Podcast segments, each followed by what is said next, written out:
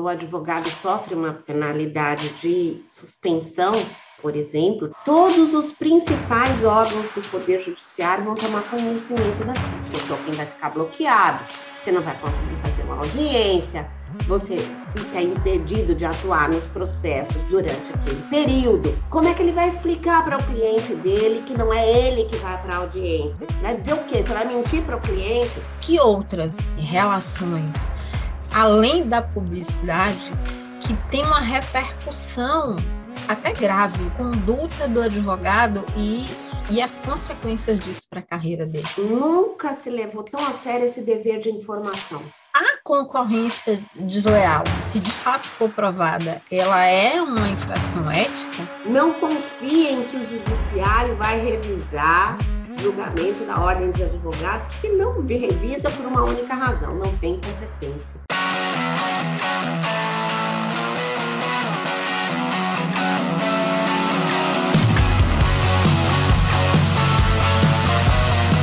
Olá, doutores, muito bem-vindos a mais a esse episódio da DVCast.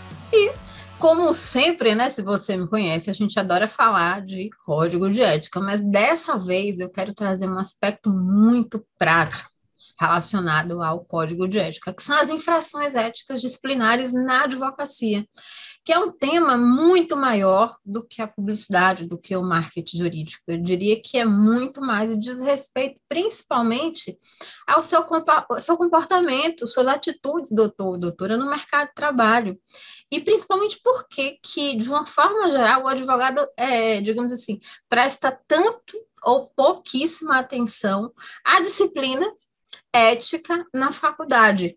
Aqui ao meu lado, eu trouxe a doutora Simone Neri, que atua em defesa dos advogados é, na questão de infração é, disciplinar pela OAB e já foi, inclusive, presidente do Conselho de Ética aqui da Bahia. Tudo bom, doutora Simone?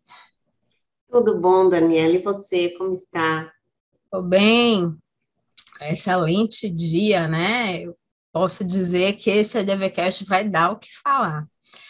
Eu queria começar a introduzir esse assunto é, de uma forma geral, porque, assim, quando a gente fala em infração ética, eu sinto que, principalmente agora com as redes sociais, que a popularização dessa, dessas redes sociais, a popularização trouxe uma preocupação do advogado com relação à publicidade e até com as possibilidades de atração de negócios para marketing jurídico. O foco ficou na publicidade. E assim, é, é eu estou colocando isso antes de ela apresentar, tá? Mas é, isso é importante. Na sua opinião, por que, que você acha que de fato isso está acontecendo? Você acredita que esse foco na publicidade pode até, digamos assim, é, tirar a atenção das pessoas com relação às ações ou mesmo atitudes que o advogado tem no dia a dia e que, por consequência, digamos assim, ele também responde por infração ética e que pode impactar, inclusive, a reputação dele na carreira. Eu estou começando, mas eu vou voltar para você se apresentar melhor. Eu adoro esse tema, você sabe disso. É, esse é um tema que está bem palpitante, né? desde de 2021 que não se fala outra coisa na advocacia e fora dela, né, no entorno dela, sobre a questão da publicidade, porque nós tivemos um novo provimento e esse provimento ainda vem sendo muito discutido. E sabe, Daniela, uma, uma, uma questão que boa parte da advocacia não se deu conta é que com esse novo provimento, o que se quis é, é, foi ampliar os canais de comunicação. Mas, na verdade, o conteúdo dessa comunicação continua atrelado àquelas mesmas regras que a gente já tinha, né? De descrição, de é, moderação, as mesmas proibições que nós tínhamos antes, continuamos tendo no que diz respeito a conteúdo. Então, o que está se interpretando equivocadamente é que, como se autorizou né, outros veículos de publicidade ou outras formas de publicidade, que se abriu a porteira para se fazer tudo o que se quer, né? E não é bem assim. Nós, advogados, continuamos com as mesmas restrições. E o que, que acontece? É, por outro lado, também, eu vejo que muitos advogados é, não estão muito preocupados com o impacto que isso está causando na sua clientela, no seu público, em quem está interessado numa contratação. Então, nem todos os veículos, nem todas as formas que são possíveis da gente se utilizar é, são convenientes para aquilo que a gente quer transmitir. Então, se eu vou lá, por exemplo, e falo, ah, eu hoje posso filmar eu participando de uma audiência, ok, pode, a gente podia isso antes, não, não podia. Agora pode, tá? Mas isso significa que eu todos os dias vou colocar nas minhas redes sociais exatamente isso o tempo todo? É, é conveniente isso? Né? Eu não posso fazer consulta de graça, não posso anunciar honorários, eu não posso estimular a demanda. Então, também nesses, nessa, na atualidade, com esses caminhos que são disponíveis para a gente, eu continuo com essas limitações. Então, eu acho que os advogados e as advogadas estão vivendo um tempo crucial de rever. Rever como se comunicar com o cliente. E muito mais do que ele achar que ele está atraindo, ele tem que entender qual é o impacto que aquilo causa no cliente. Porque eu estou vendo é justamente ao contrário. É muita gente que olha, mas isso não é comportamento adequado, isso não é postura, e ao invés de atrair, afasta. Perfeito. Olha, antes da gente introduzir nesse, eu vou entrar nesse assunto com mais profundidade, mas assim, até para a gente contextualizar nosso público, a gente já começou, né, tocando fogo no parquinho, literalmente. Eu quero é, lhe apresentar devidamente. Conta para a gente, principalmente, como é que despertou em você primeiro, como é que você acessou a OAB e despertou essa, em você essa, digamos assim, esse objetivo de defender o advogado agora com relação às infrações éticas. Você que já teve do outro lado, né? Foi presidente de TED aqui na Bahia. Então, é, é, fala um pouquinho desse contexto, como é que você chegou lá e de repente virou a, virou a mesa e virou a mesa no sentido de entender de fato o mercado e perceber que o advogado precisa se atentar mais à questão das infrações éticas. Daniela, é, quando eu, eu fui convidada por uma determinada gestão da OAB a integrar o Tribunal de Ética e Disciplina, tá? Então, para aqueles que ainda são estudantes de direito e estão né, nos ouvindo, nos assistindo, o Tribunal de Ética é um órgão dentro do sistema OAB que cuida desses processos disciplinares. Então, eu, a princípio, fui convidada para ser uma das julgadoras desses processos. E eu contava, na época, eu acho que com 12 anos de profissão. Então, eu me considerava não mais uma novata, mas também né, ainda não era altamente experiente na minha profissão. Dois, eu sabia da realidade do meu escritório de advocacia, do meu ambiente de trabalho, do departamento jurídico que eu trabalhava na época, mas não conhecia o que se passava nos outros escritórios. E comecei a ver que muitos advogados respondem em processo disciplinar não é porque necessariamente cometeram infração disciplinar, mas é porque não foram organizados o suficiente, porque não foram cuidadosos o suficiente, porque não atenderam a determinadas recomendações da OAB, que enquanto você está bem com o cliente, não atender deu tudo certo, mas a hora que você tem um problema com o cliente, se você não tiver tomado determinados cuidados, dá né, problema, porque na hora que o, o Tribunal de Ética vai julgar, ele vai se basear em provas. Então, eu via muito isso. E na hora que o julgador vai julgar, ele está baseado no contexto. Então, essa trajetória, vendo os advogados enfrentando essas situações, me deu a bagagem necessária para justamente estar trabalhando com isso agora. Perfeito. E, e, eu imagino que essa bagagem, durante esse tempo que você ficou, primeiro eu lembro que foi vice-presidente, depois como presidente, depois e, e ainda integrou como jogadora, imagino que você viu de tudo. Por isso que eu quero, que, é, tipo assim, vamos dar nomes, nome aos bois, exemplificar, né? Que outras, é, digamos assim, relações, além da publicidade, que tem uma repercussão até grave, vamos dizer assim, na conduta do advogado e, e as consequências disso para a carreira dele. Eu quero falar um pouco disso para a gente não ficar só discutindo publicidade. Porque, assim, publicidade é importante, mas eu também acredito que existe um mundo de infrações éticas além da publicidade. Então, vamos a elas também. Vamos contemplar elas também aqui. Bom, é, Infelizmente, a maior quantidade de infrações que nós temos são aquelas relacionadas com valores e benefícios que são do cliente. Então, são as infrações relacionadas com conteúdo econômico. Desde a apropriação de valores dos clientes ou apropriação de vantagens que o cliente possa ter, até a falta de explicações necessárias que você tem que dar ao cliente como a prestação de contas. Então, uma formalização dessa prestação de contas, muitas vezes advogados não fazem, o encerramento adequado da, do término daquela relação.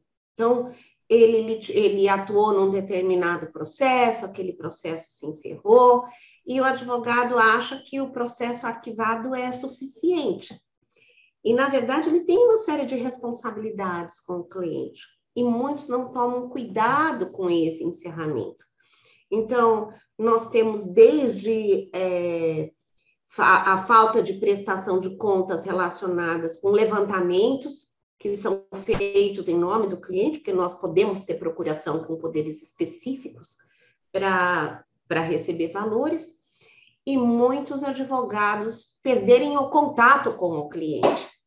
Tá? Então, não é nem que ele não queira devolver, mas ele perdeu o contato com o cliente, não sabe mais onde o cliente está, o cliente faleceu, o cliente mudou de cidade, o cliente, enfim, é, não é mais encontrado naquele endereço ou telefone que inicialmente foi fornecido ao advogado. Em muitos casos, a gente via do, cliente, do advogado chegar no AB Falar, não, mas eu tô com o dinheiro do cliente na minha mão porque ele desapareceu, ele sumiu, ele faleceu. E isso não justifica, não, não justifica o advogado permanecer assim, porque nós estudamos na faculdade que existe uma forma do advogado se desenrolar disso, como de qualquer pessoa, não sou advogado, que tenha que devolver o dinheiro para alguém, que é através da consignação em pagamento. Então, o advogado pode, por exemplo, se ele está na seara trabalhista, né, fazer o levantamento apenas dos honorários dele e deixar os, o, o crédito do cliente lá, se ele perdeu contato com o cliente. Ou se ele fez esse levantamento e aí foi procurar o cliente e não localizou, então ele informar isso judicialmente e pedir ao juiz: olha, eu vou retornar o valor dele ao depósito judicial porque eu perdi o contato. Então, e o depósito por consignação pode ser até feito extrajudicialmente, procurar uma agência bancária e fazer esse depósito. Então, ele não pode ficar com o crédito do cliente. Ele não pode ficar com o imóvel que foi restituído para o cliente numa ação judicial, para a gente não ficar preso né, a uma só de valores, não, são valores e vantagens. Então, muitas vezes os advogados respondiam processo disciplinar é, por conta disso. E tem um detalhe que muitos não sabem. Quando o cliente vai para a OAB e representa, então ele está lá com o endereço dele novinho, arrumado. Aí ele fala que o advogado não pagou. E o advogado recebe aquela representação, vai lá, procura o cliente e olha que toma aqui seu dinheiro, toma aqui seu valor. E o cliente recebe, pega um recibo e o advogado então vai para esse processo e informa a OAB que o dinheiro foi pago, foi entregue. Muitas vezes o, o próprio cliente desiste da representação. Só que o que os advogados não sabem é que a OAB tem o dever de ofício de continuar com essa representação, porque a infração foi praticada sim. Então, a devolução do valor é, ou da vantagem, ela vai ser vista como um atenuante àquela penalidade que vai ser aplicada. E se a gente for pensar em penalidade, o locupletamento a penalidade mínima são 30 dias de suspensão. Então, quer dizer, mesmo que ele foi lá e que ele devolveu o crédito, porque precisou do cliente ajuizar a representação, é que a infração está praticada. Então, vai só atenuar. Então, essas questões são, são importantes e muitos advogados não sabem disso. Você sabe que eu tenho, agora eu, vou, é, é eu tenho um, um, uma pessoa conhecida, até cliente, que ele foi, ele recebeu uma representação na OAB, não foi aqui na Bahia, mas porque ele não explicou ao cliente, o motivo foi esse, que depois da ação existia a ação de execução, que a coisa não, é, digamos assim, não andava de forma imediata do tipo assim, ah, o advogado não entregou o dinheiro. O dinheiro não tinha sido liberado ainda, estava dando-se entrada no processo de execução. O processo acabou, mas a execução ainda ia, digamos assim, ser deliberada. Exatamente por falha de comunicação, eu diria, eu diria até gestão no processo do advogado, o cliente entrou contra uma representação contra ele. É, tem muitos meandros nessa, nessa relação que precisam ser ajustados desde o início, né? Inclusive, é, até trazer um, um, aspecto interessante, ainda com relação a honorários, que você citou aí, que é a repercussão que está tendo isso, não só na OAB, mas no judiciário. A repercussão que eu digo, processos de clientes contra advogados no judiciário por conta de, de achar que o valor que o advogado está ganhando é maior do que eu deveria, digamos, de cobranças abusivas, vamos dizer assim. A gente já sabe, tem notícia que isso vem acontecendo. Eu imagino que tem uma consequência, digamos assim, que vai além da OAB, né, hoje em dia. É, é só uma pequena observação com relação a isso que você comentou desse colega que está passando por essa situação é, nunca se levou tão a sério esse dever de informação. Quando eu estou falando para você, Daniela, de dever de informação, eu não estou falando que o advogado tem que explicar tecnicamente todas as etapas do processo para o cliente, porque ele nem vai entender. Você tem que explicar numa linguagem simples, acessível, né? mas é, ele não tem essa, ele não tem que ter, vamos dizer, esse detalhamento. Agora, há questões de ordem econômica que você tem que informar o cliente. E aí eu vou exemplificar. Né, a questão do o, quando, quando um cliente contrata um advogado trabalhista. O, o, é da essência das reclamações trabalhistas você ter cálculo. Você hoje tem, precisa fazer cálculo para entrar com a reclamação, e quando já chega na fase de apurar o valor que aqui a gente chama de liquidação, tem que fazer cálculo. Quem é que paga esse cálculo? Tá? É o cliente. Mas na área trabalhista, ele não paga de imediato. Ele paga a praxe, né? É ele pagar um percentual sobre aquilo que ele vier receber. Isso tudo é informado verbalmente para cliente. Não foram poucos casos de cliente chegar na OAB e falar, ah, mas o advogado tá, recebeu demais. É, porque ele recebeu 50% daquilo que eu recebi. Calma. Você tem que entender que tem que ter abatimento de imposto de renda, que o calculista teve que ser remunerado, que a tua base de cálculo de honorários é o valor todo. Então, esses esclarecimentos, quando não são previamente combinados e no encerramento da representação informados e finalizados, vai dar problema lá na frente, tá? Então, essa questão de informação é de extrema importância. Perfeito. É, é, eu quero trazer um, um, outro exemplo que assim é, é, típico de filme americano, né? A gente, os amantes de, de filmes de direito, de séries de direito, eu gosto de trazer esses exemplos assim. É, eles digamos assim, vêm aqueles advogados é, americanos assim extremamente é, não quero falar de briga, mas eh, de gostar de litígio, de querer negociar, tal, e, tipo assim, promete que vai afundar outra parte em documentos, em uma série de processos, a gente vai processar contra isso, contra aquilo, contra aquilo outro. Aqui no Brasil, quando a gente olha a realidade brasileira, até o quanto, é, digamos assim, é possível para o advogado, digamos assim, ter esse comportamento espelhado é, nesse, nesse outro comportamento que a gente vê muito em filmes, em séries, mas muitos se inspiram com esse tipo de comportamento, porque gosta de ver, às vezes o cliente gosta de ver o próprio advogado tá lá litigando, brigando por ele, com a sensação da pessoa estar tá brigando por ele, mas até que ponto isso é, não vou dizer permitido, é, digamos, essa conduta de, de digamos assim, de estar tá sempre na justiça, buscando, é, digamos assim, atolar o, o, o outro, a outra parte do processo, é bem vista pela OAB ou não tão bem vista pela OAB, dado o histórico do nosso judiciário, né, que é, digamos assim, que está tentando desatolar dos processos que já existem lá.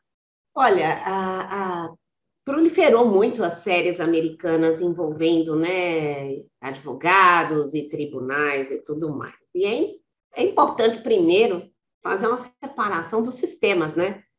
O sistema americano de justiça, ele é um sistema caro, caro, caro, muito caro mesmo. Tudo é resolvido em tribunal, então as questões cíveis são resolvidas em tribunal. Mas para chegar lá antecede uma fase toda de inquérito e de investigação, aonde todo mundo apresenta as provas e aí os advogados então sabem o que eles têm por enfrentar e aí recomendam ou não ao cliente essa esse litígio. Aqui no Brasil não é assim. Aqui, para você começar um litígio, você não sabe as provas que o outro tem. Você só sabe as provas que o seu cliente tem. Então, o sistema já começa a diferença daí. Né? Segundo que é, o advogado tem que ter uma percepção do impacto que uma lide, que um processo lento, demorado e inseguro vai causar na vida do cliente. É outra questão, ele tem que ter uma análise econômica do que isso representa para o cliente. Então, o que é dar entrada na ação? O cliente não vai gastar só com honorários. Ele vai gastar com honorários, com custas, com o tempo que aquele bem vai ficar indisponível, com aquilo que ele vai deixar de ganhar, com outras situações que ele não vai poder participar porque ele tem um processo judicial, por impacto que aquilo vai causar na vida pessoal dele, se for uma pessoa física, na pessoa jurídica, por exemplo, não vai poder estar participando de licitações, porque às vezes algumas licitações você não pode ter demanda judicial. Então, o advogado tem que fazer, primeiro de tudo, uma avaliação do impacto que aquela demanda causa na vida do cliente. Dois, uma análise da prova, da consistência dela, para o que vai ser enfrentado no judiciário. Três, um estudo aprofundado e atual de como os tribunais vêm decidindo a respeito daquilo. Nós temos várias ações em que você tem lá sobrestada a matéria no judiciário recurso repetitivo, onde o judiciário, onde o Supremo já está caminhando para uma determinada direção e advogados insistem em ingressar com ações com teses contrárias a isso. Então, essa falta de cuidado inicial, associada a uma série de outras questões, vai levar a um comprometimento do advogado, sim.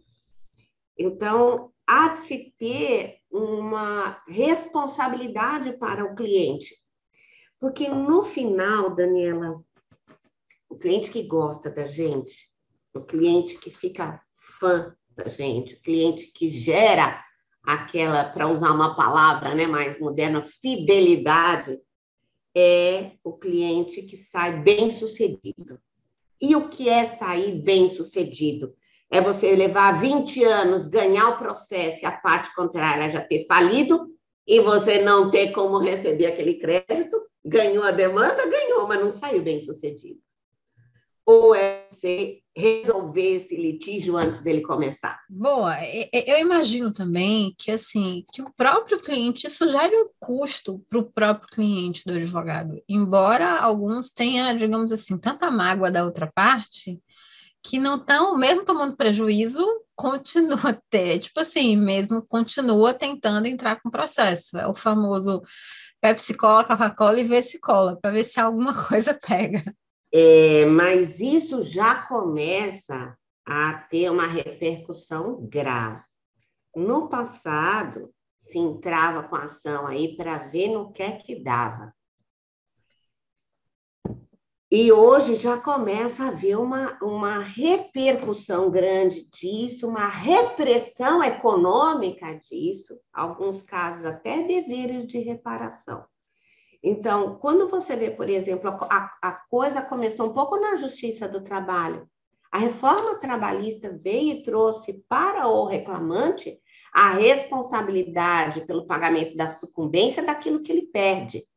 Então, já não se pode mais ir para o judiciário pedir tudo. Ah, quantas horas de trabalho? 20 horas de trabalho. Você não comia, não bebia, não dormia. Então, no passado se fazia isso apostando num, num êxito. Hoje já não pode mais. Mas, afora isso aí, o advogado não pode perder de vista o papel que ele desempenha na estrutura do judiciário na realização da justiça, na administração da justiça. E com o advento da Constituição de 88 e o Código de Defesa do Consumidor, houve naturalmente uma ampliação da gama de direitos né, disponíveis a serem exercitados, e por consequência disso, um aumento significativo nas demandas judiciais e nas demandas de massa. Só que o que, que o judiciário começou também a levantar? Essas aventuras jurídicas. E começou a penalizar partes e advogados envolvidos nesse excesso de litigiosidade, nessa, é, como se fala, numa.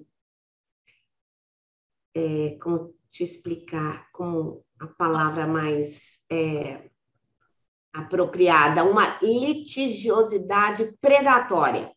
Hum. Seria isso. Então, se começou a penalizar abusos por demanda, uh, demandas desprovidas de, de fundamento, é, demandas que é, defendem teses já rejeitadas pelo judiciário demandas aonde a parte usou documento falso, né? procuração falsa, é, contrato falso.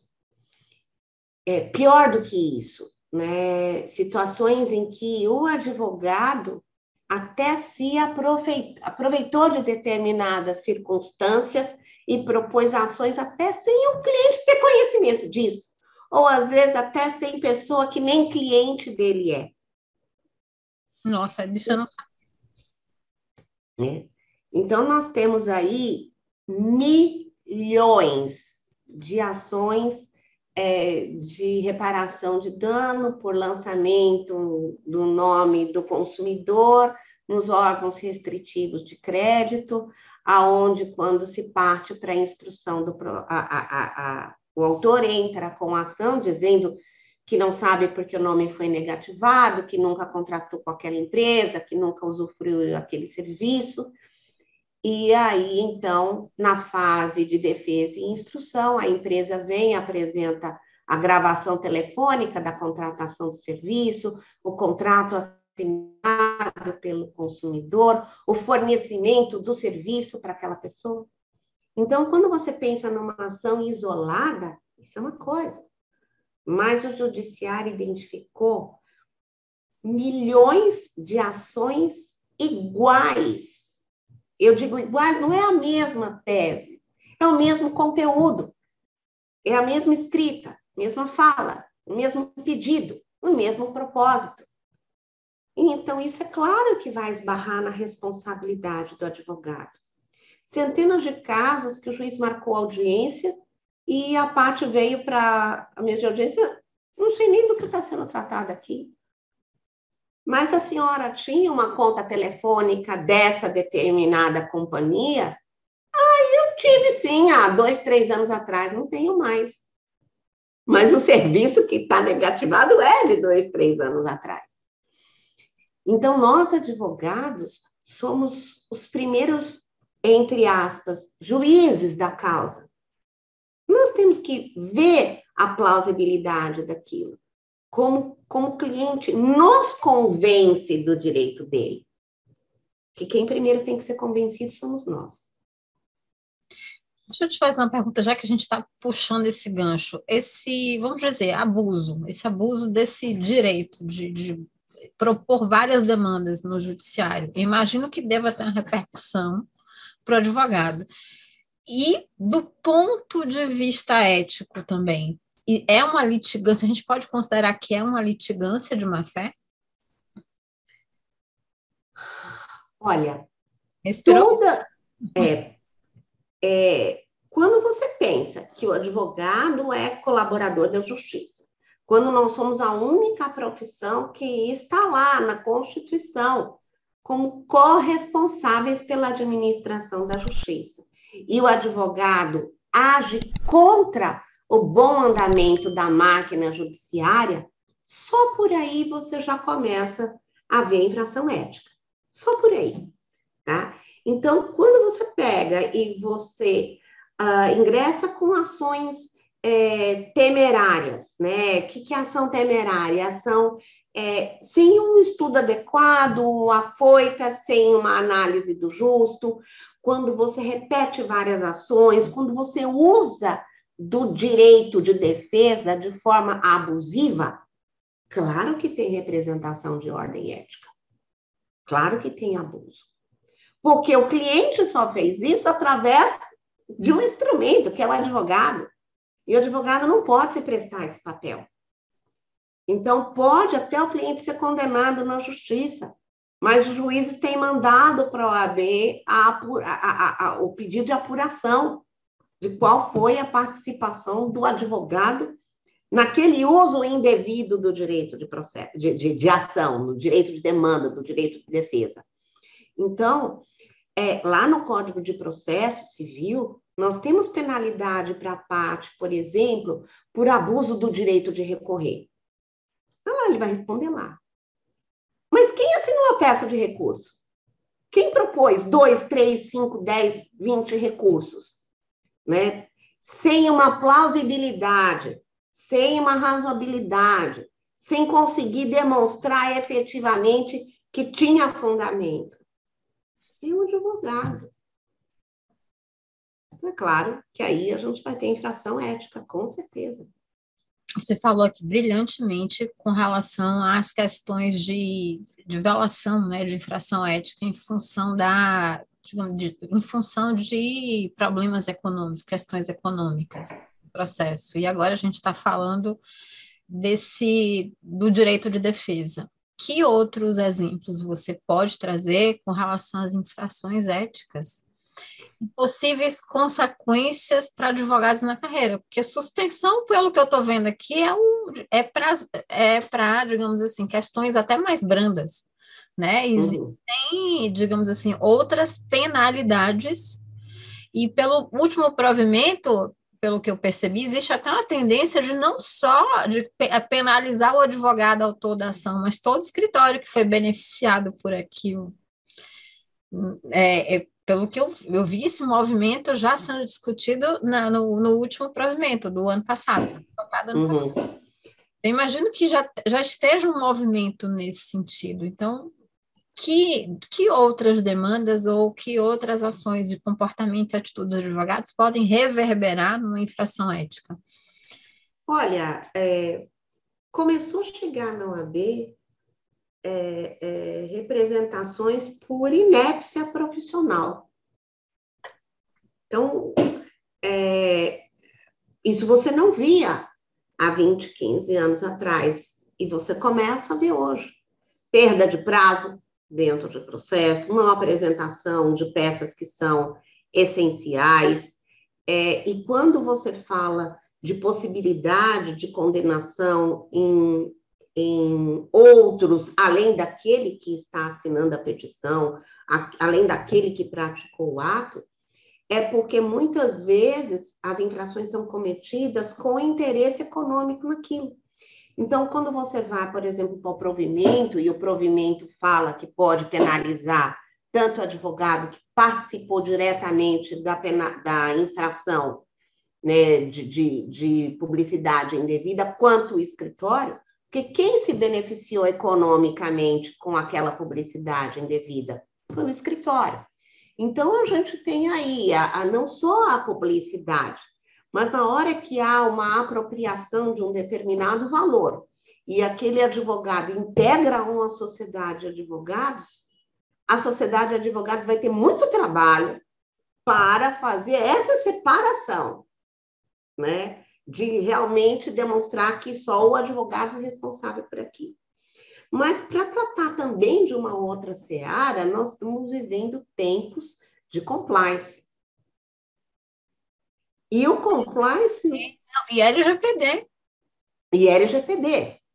Então, quando a gente fala de compliance, de agir em conformidade, e que as empresas passam, então, a ter que se preparar para isso, e, por consequência, são responsáveis na cadeia toda da prestação de serviço, e nessa cadeia eu tenho um escritório de advocacia, então passa para a empresa ser responsável por aquilo que aquele escritório faz, portanto, aquele escritório vai ter que ser, entre aspas, analisado se ele está dentro das regras de conformidade para poder ser contratado por aquela empresa. Você acha que essa empresa não vai solicitar certidão da OAB para saber se, o, se os advogados que integram aquela banca de advocacia já foram condenados em infração disciplinar? Claro que sim. E aí, como é que fica? Aí a sociedade de advogados deixa de ter um ótimo contrato com a empresa, porque tem um lá no meio que respondeu e foi condenado no processo disciplinar. E o processo disciplinar, ele tramita em sigilo. Mas a penalidade, quando ela é suspensão, ela é pública. Mas se pedir uma certidão na OAB de que o cidadão, se o cidadão foi condenado em penalidade, vai sair. Isso você vai apagar como? Então, é, se tem advogado que não está preocupado de sofrer uma censura, de sofrer uma suspensão, se ele gosta de viver perigosamente, ele saiba né, que cada vez mais o cerco está apertando nesse sentido. Reputação. E tem outro detalhe importante, Daniela. Nós estamos caminhando para uma linha de transparência no mundo. Né? E já se tem discutido exaustivamente a publicidade de todos os processos que tramitam em corregedoria todos os processos de ordem disciplinar. Porque hoje o processo numa corregedoria de polícia, numa corregedoria de tribunal, num órgão é, fiscalizador do Ministério Público ou dentro da OAB, todos eles tramitam em sigilo. Mas estamos vivendo um movimento para quebra desse sigilo. E aí, quando quebrar, as pessoas vão ter acesso a tudo. E aí vão poder ter cópia dos processos. É. E reputação, né? Porque, queira ou não, acho que um cliente, um bom cliente, ele preza para um advogado que tem uma boa reputação. Claro. Sem sombra de dúvida. Bom, eu li, e aí é o outro lado da moeda, eu li uma matéria recente, agora, cliente que deve é, pagar uma indenização advogada por, por apresentar duas representações contra o advogado não OAB. Eu até imagino que essa decisão seja incomum, é o outro lado da moeda, né? É o caminho inverso, imagino eu. Então, assim, em que situações isso pode ser possível? Que bom que isso chegou no judiciário. Que bom. Ah, assim, a, a principal bem que um advogado tem, como você acabou de falar, né? É o nome, a dignidade, a credibilidade, a honradez que ele tem. Quando ele responde a um processo disciplinar, não significa culpabilidade alguma. Então, mas a nossa sociedade tem aquela pecha de que toda vez que você fala em réu, parece que o réu já é culpado antes, você não quer nem saber o que é que ele fez. Uma palavra réu. Então, isso também não é diferente para o advogado. Você fala, o advogado está respondendo um processo disciplinar. Salvo quem está dentro do MIT há muito tempo, os que não estão, vixe, ali está culpado. Só que uma coisa é você propor uma, uma representação e pedir para a OAB apurar. OAB apurou, identificou, não tem responsabilidade do advogado, não está caracterizada a culpabilidade. Pronto, encerra a conversa aí. Você já exerceu seu direito de ação, garantido constitucionalmente, já obteve a resposta da Ordem dos Advogados, já pôde exercer as instâncias recursais que lhe cabiam, ok. Mas o que, que acontece? Às vezes o cliente pega e propõe uma segunda representação, uma terceira representação, e quando a ordem vai apurar, ela vê que elas têm a mesma base, os mesmos fatos. Ele apenas deu uma modificada para ver se caía, sei lá, eu num relator diferente, se julgava diferente. Então, isso já é um abuso.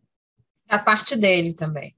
Da parte dele, da parte do cliente, da parte da pessoa que foi lá propor a representação. Então, isso ultrapassa esse direito de ação, ultrapassa essa garantia constitucional. Isso já se torna um abuso. E se, é, se, é, se ultrapassou o limite, é um ato ilícito. Se ele é ilícito, ele causou dano, ó a responsabilidade aí. E caracterizada a responsabilidade gera o quê? Reparação econômica desse dano. Então, esse caso que você está falando, eu imagino que seja um caso que aconteceu em São Paulo, foi amplamente noticiado é, pelo COJUR e tudo mais, foi exatamente isso.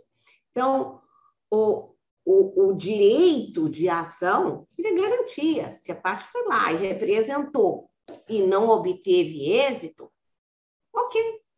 Tá? Agora, que não pode abusar.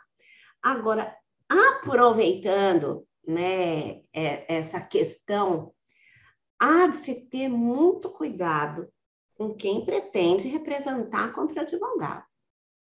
Porque você precisa ter um começo de prova.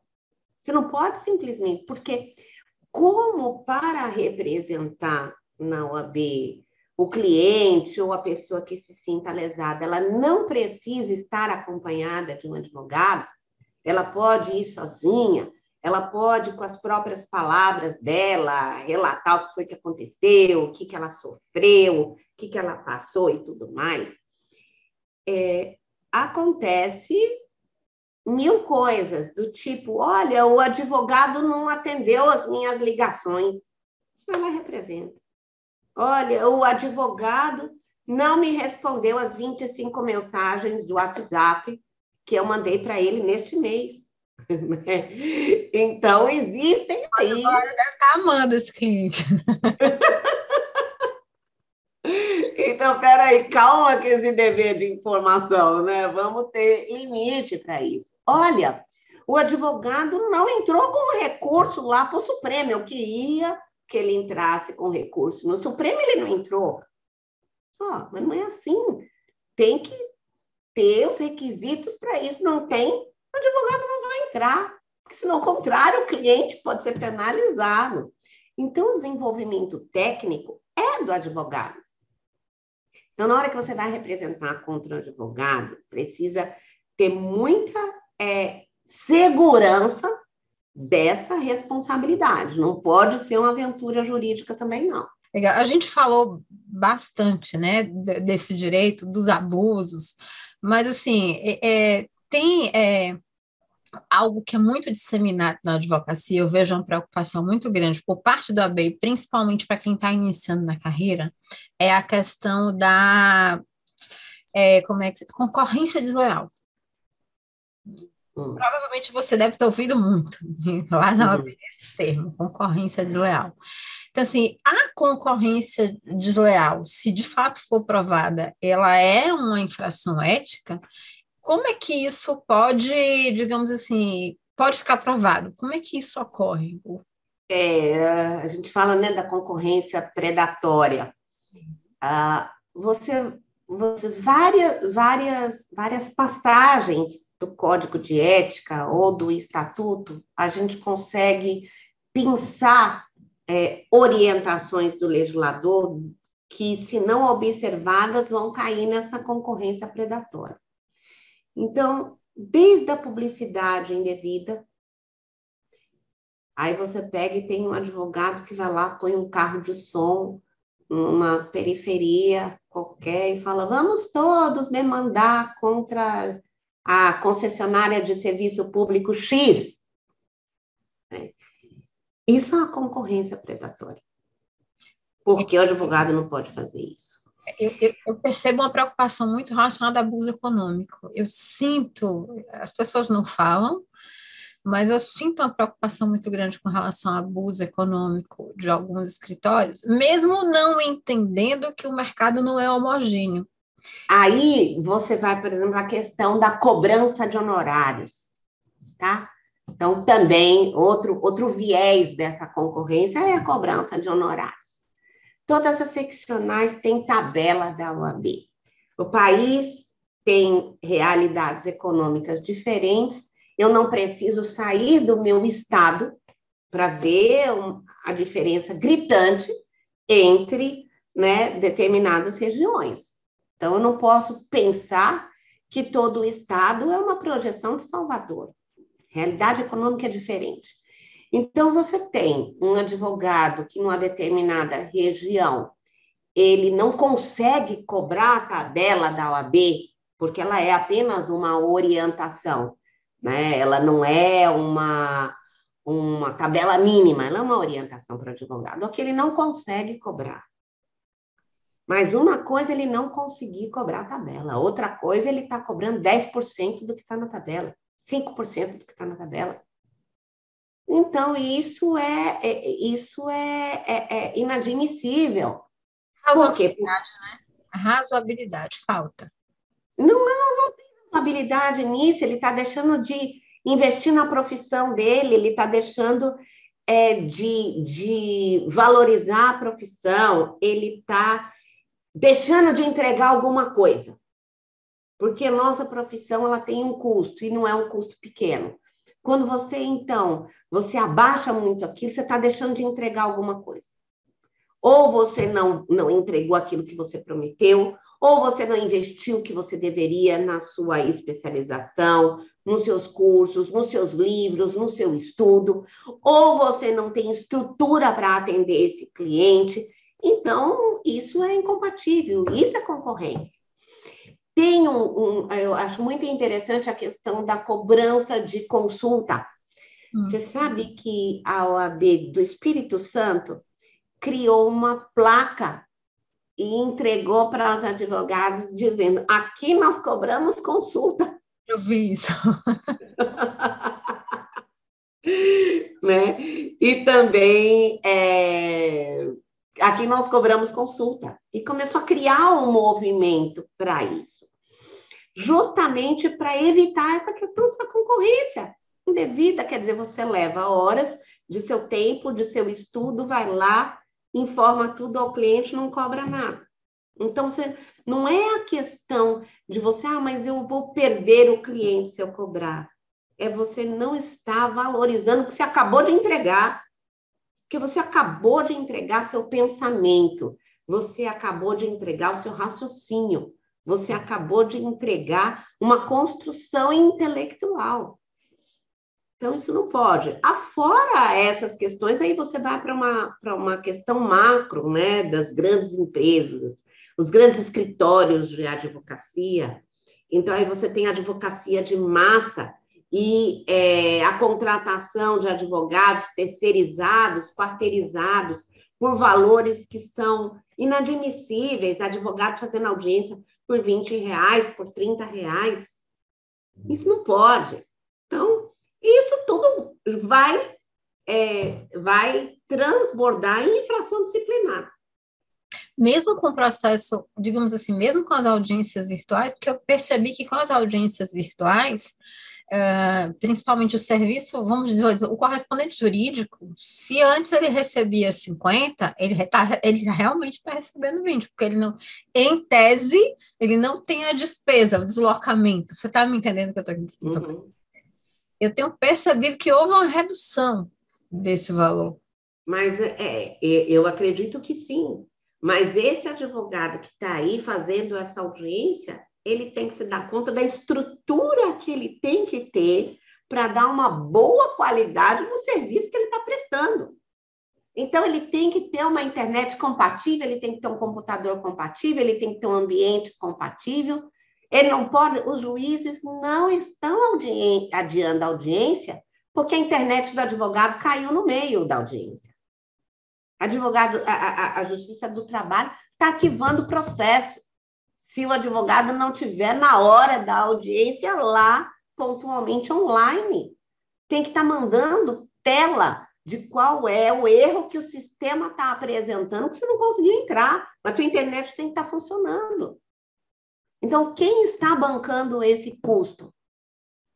É, nem que seja por, pelo celular, as pessoas vão ter que dar seu jeito de participar. E tem que ser o celular. Não pode ser qualquer celular, tem que ser um smartphone.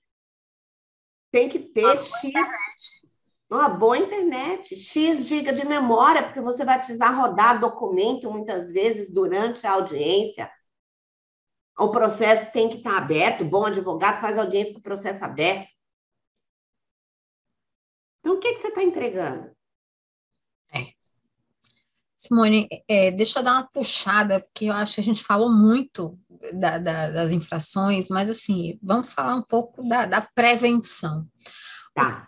O advogado, né, caso, digamos assim, ele foi, é, aconteceu, ou, ou melhor, ainda não aconteceu, como é que ele pode agir preventivamente para evitar para minim, evitar ou até minimizar, vamos dizer assim, porque ninguém está livre né, de receber processo. Os exemplos que a gente viu aqui, ninguém está livre, todo mundo pode receber, estando errado ou certo.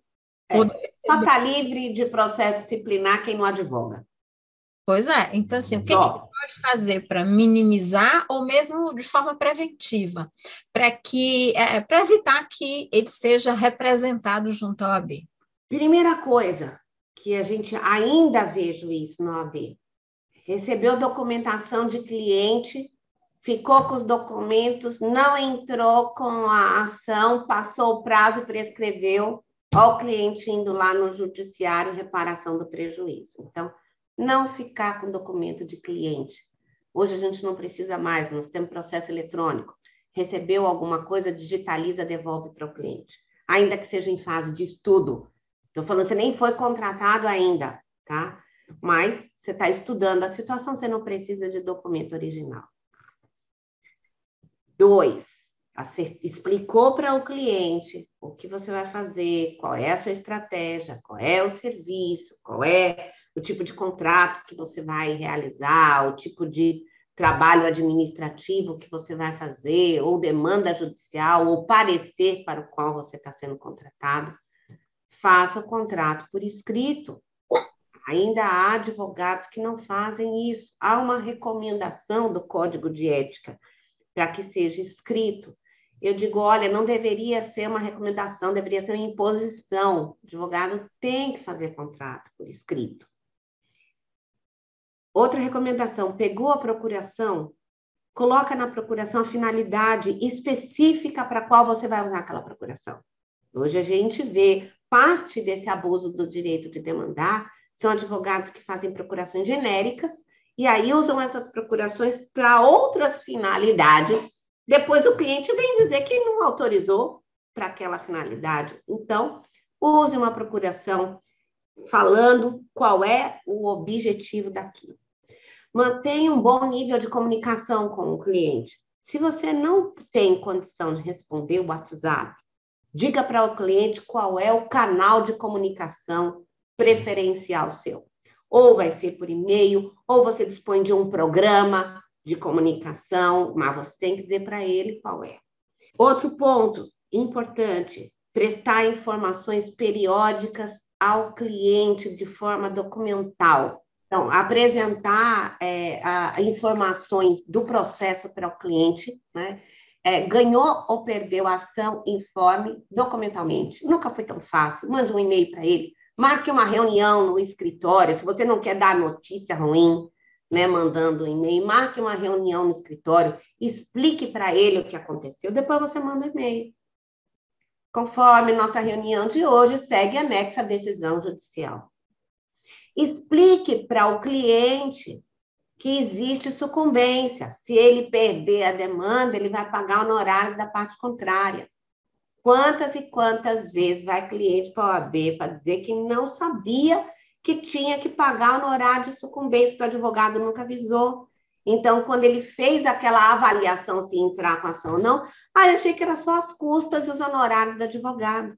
Dever de informação, informa lá. Então, manter uma troca documental das informações que você presta ao cliente. E acho que essa é a principal questão. A, a, outra já falei antes, né? A questão da prestação de contas, você não fique com nada do cliente contigo e vai, encerrou aquela relação com o cliente, faz um distrato do contrato.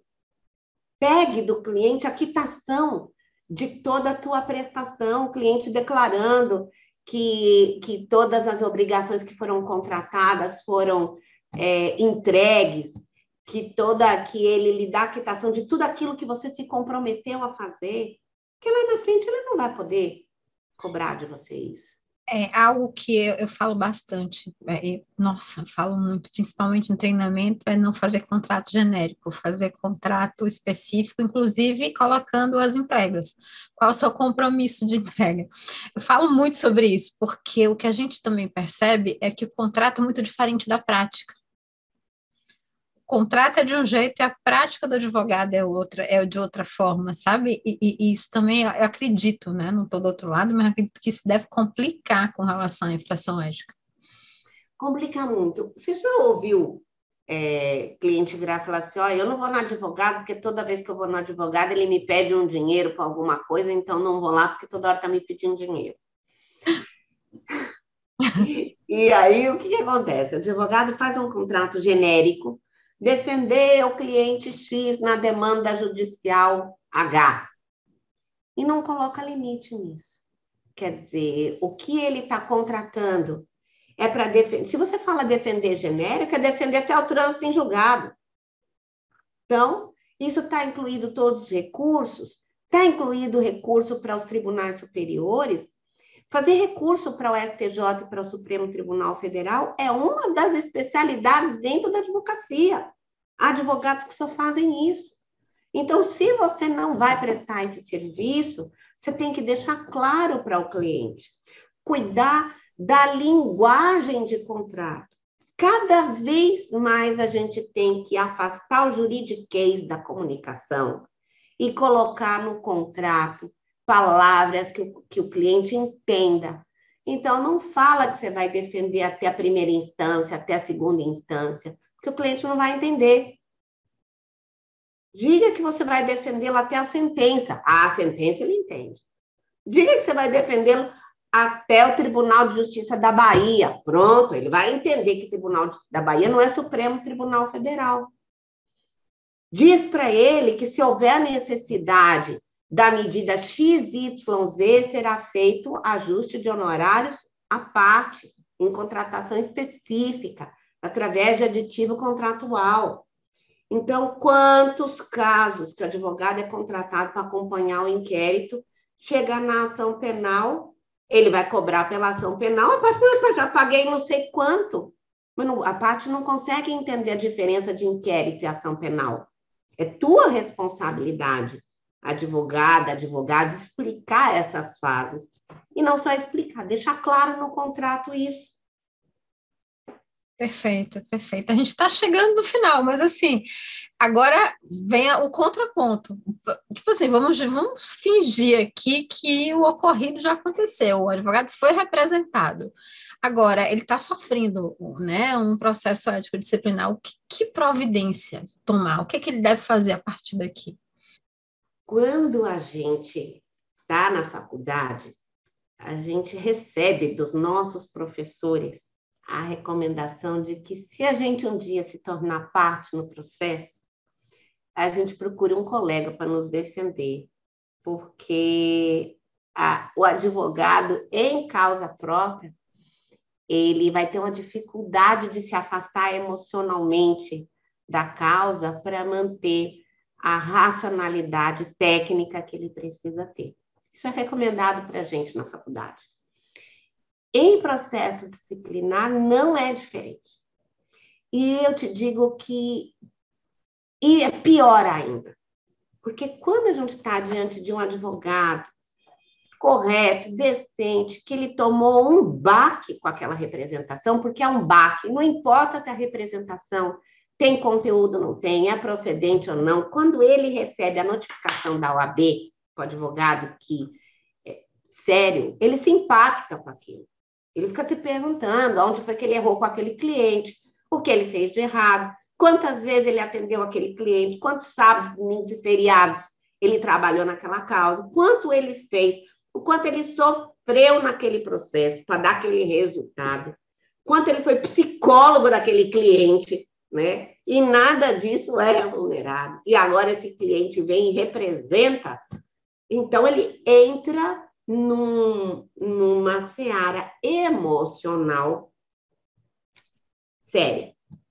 Outro erro do advogado é ele achar assim, mas é tão gritante que esse cliente não tem razão, que não é possível que a OAB não vai perceber isso. Não é crível que alguém vai julgar contra mim, porque ele está imbuído daquela verdade. Ele se tornou cliente, é igual o cliente quando vem para a gente. O cliente não acredita que um juiz não vai enxergar a verdade dele.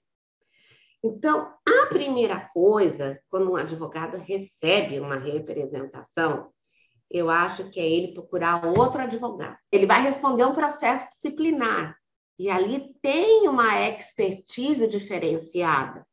Porque, igual o processo civil, igual o processo penal, igual o processo eleitoral, o processo disciplinar tem regras próprias. Então, não é só você chegar lá, apresentar documento e pronto. Tem um trâmite específico. Então, é importante que esse advogado esteja bem representado nesse momento, porque é a trajetória profissional dele que está ali em jogo, é o bom nome dele que está ali em jogo.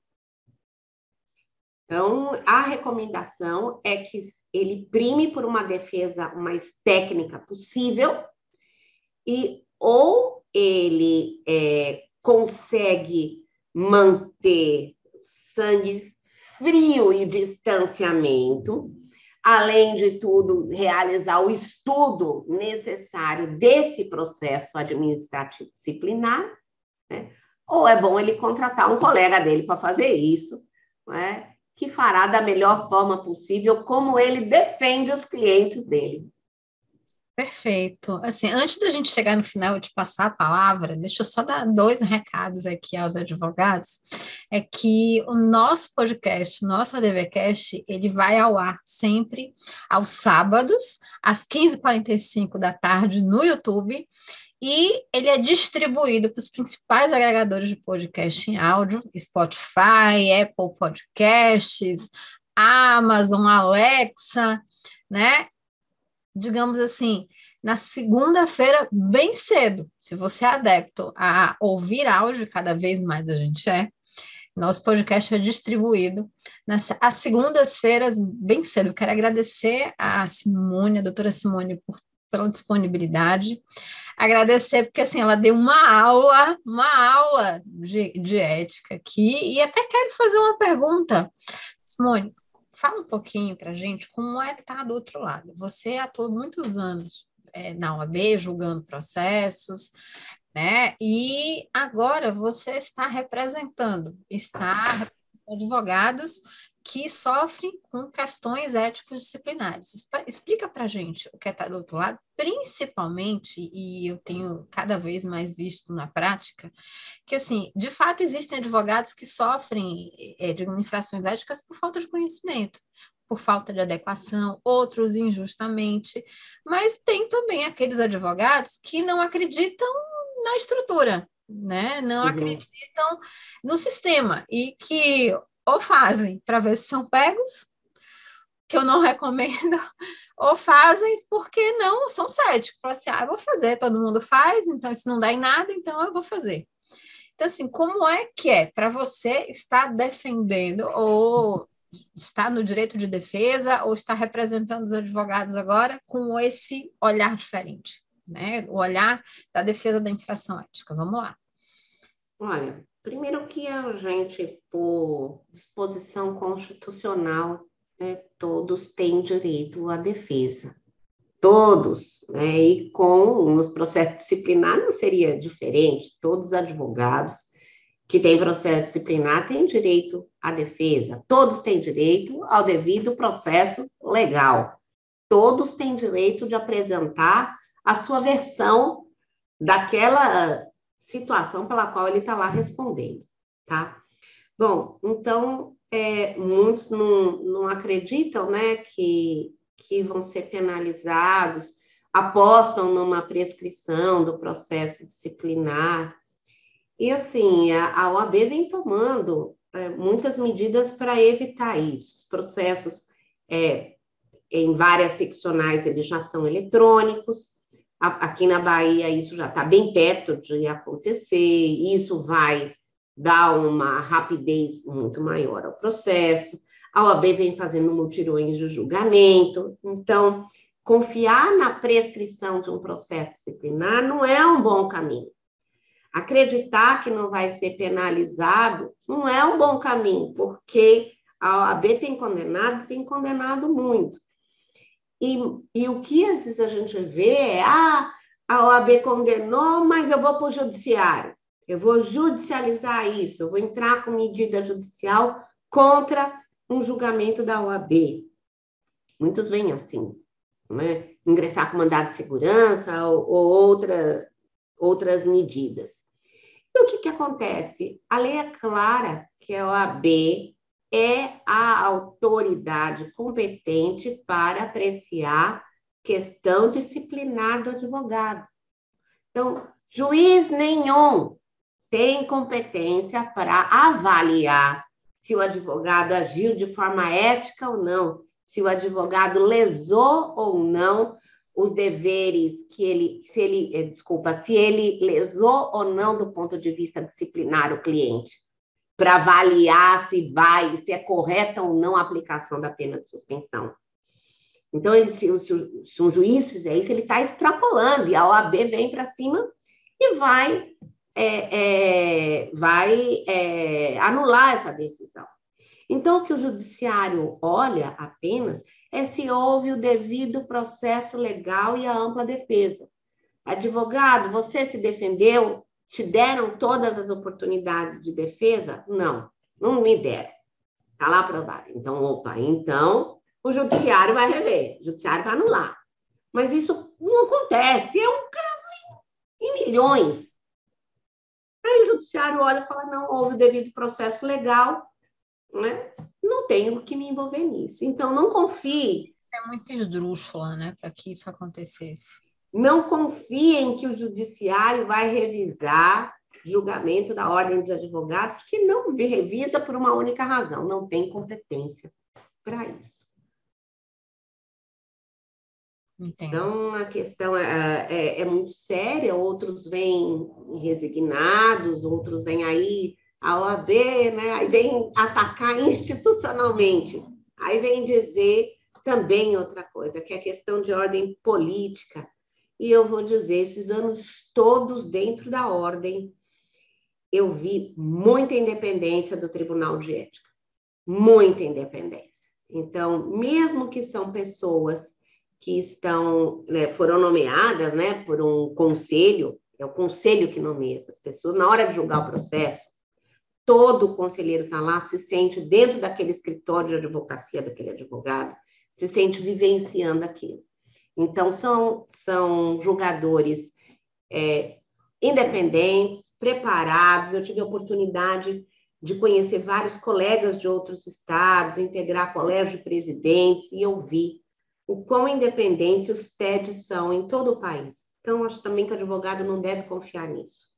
Eu acho que a maior segurança que ele tem né, é medir a conduta dele mesmo e não dar sorte ao azar. Perfeito. Simone, eu agora vou pedir que você né, faça suas palavras finais para encerrarmos o nosso ADVCast de hoje. Olha, é um, é um prazer muito grande estar aqui contigo nesse, nesse momento discutindo esses temas, você sempre tão é, antenada com tudo que está acontecendo nessa, nessa área, na advocacia, no marketing, e sempre trazendo as questões que são da última hora, mais novas discussões a respeito. Então, é muito prazeroso para mim estar aqui. É muito também gratificante poder compartilhar com os colegas essa experiência que a gente galgou esses anos porque o que a gente gostaria é que não existisse processo disciplinar, é que a gente não precisasse estar aqui falando sobre isso. Então, poder compartilhar com os colegas cuidados básicos do exercício da nossa profissão é, me deixa feliz porque eu sei que alguém vai estar ouvindo a gente e vai dizer: Poxa, eu tenho que rever isso ou aquilo na minha advocacia. E também esse tema é algo que me encanta demais, porque sou também professora de ética profissional, é uma das atividades também que desempenho, e tenho um compromisso muito grande com a formação de meus alunos nesse despertar para a profissão, e isso é relegado num, num, a um canto, porque muitas faculdades colocaram essa disciplina online, ou resolvem ministrar essa disciplina no nono ano, no, décimo, no, no nono semestre, no décimo semestre, aonde o aluno já está com a cabeça em exame da ordem, aonde o aluno já está concluindo o estágio dele, quando na verdade ele deveria ter essa disciplina desde o começo e permear ao longo da faculdade.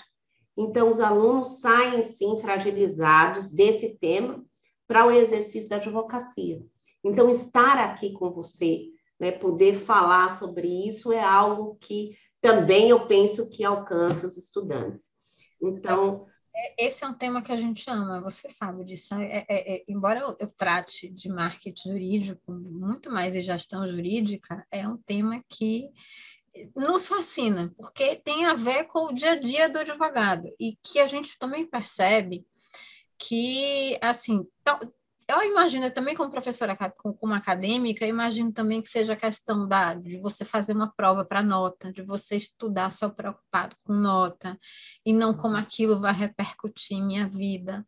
Você também tem uma questão no próprio direito, que grande, a grande parte da, das pessoas que vão fazer a formação em direito pensam no concurso e não especificamente em advogar.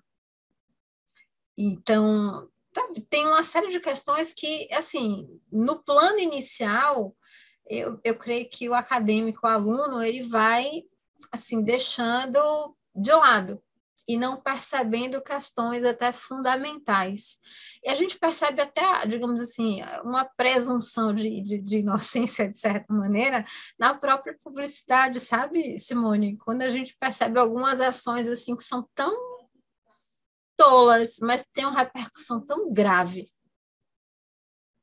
por falta de clareza, de entender, de buscar entender, sei lá, é, infelizmente são questões que eu sinto, eu sinto também, fico penalizada que isso acontece.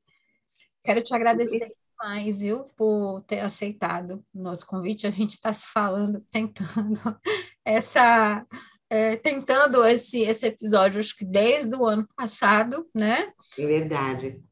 Conversando sobre isso, mas acho que agora chegou no momento certo, né? Tudo é tempo, tudo é momento, chegou na maturação hum. certa para que isso de fato aconteça. Quero te agradecer demais por ter aceitado. Imagina, o prazer foi meu, uma delícia estar aqui. E se a gente não tivesse limitação de hora, né?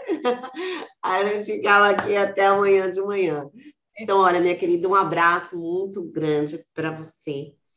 Meu obrigada a todos os que estão nos ouvindo, nos assistindo. É, espero que essa troca de informações tenha sido proveitosa para todos vocês e desejo a todos e todas um excelente exercício da advocacia, porque é uma das profissões mais lindas que nós temos. Defender alguém, né, lutar pelo direito de alguém com hombridade, com altivez, com honestidade, é lindo demais e é o que eu prezo. Concordo com você. Deixa eu dar meu abraço aqui, os, doutores e doutoras que estiveram com a gente até aqui. Quero dizer que né, a gente vai se ver no próximo episódio da DVCast. Tchau, gente. Até lá.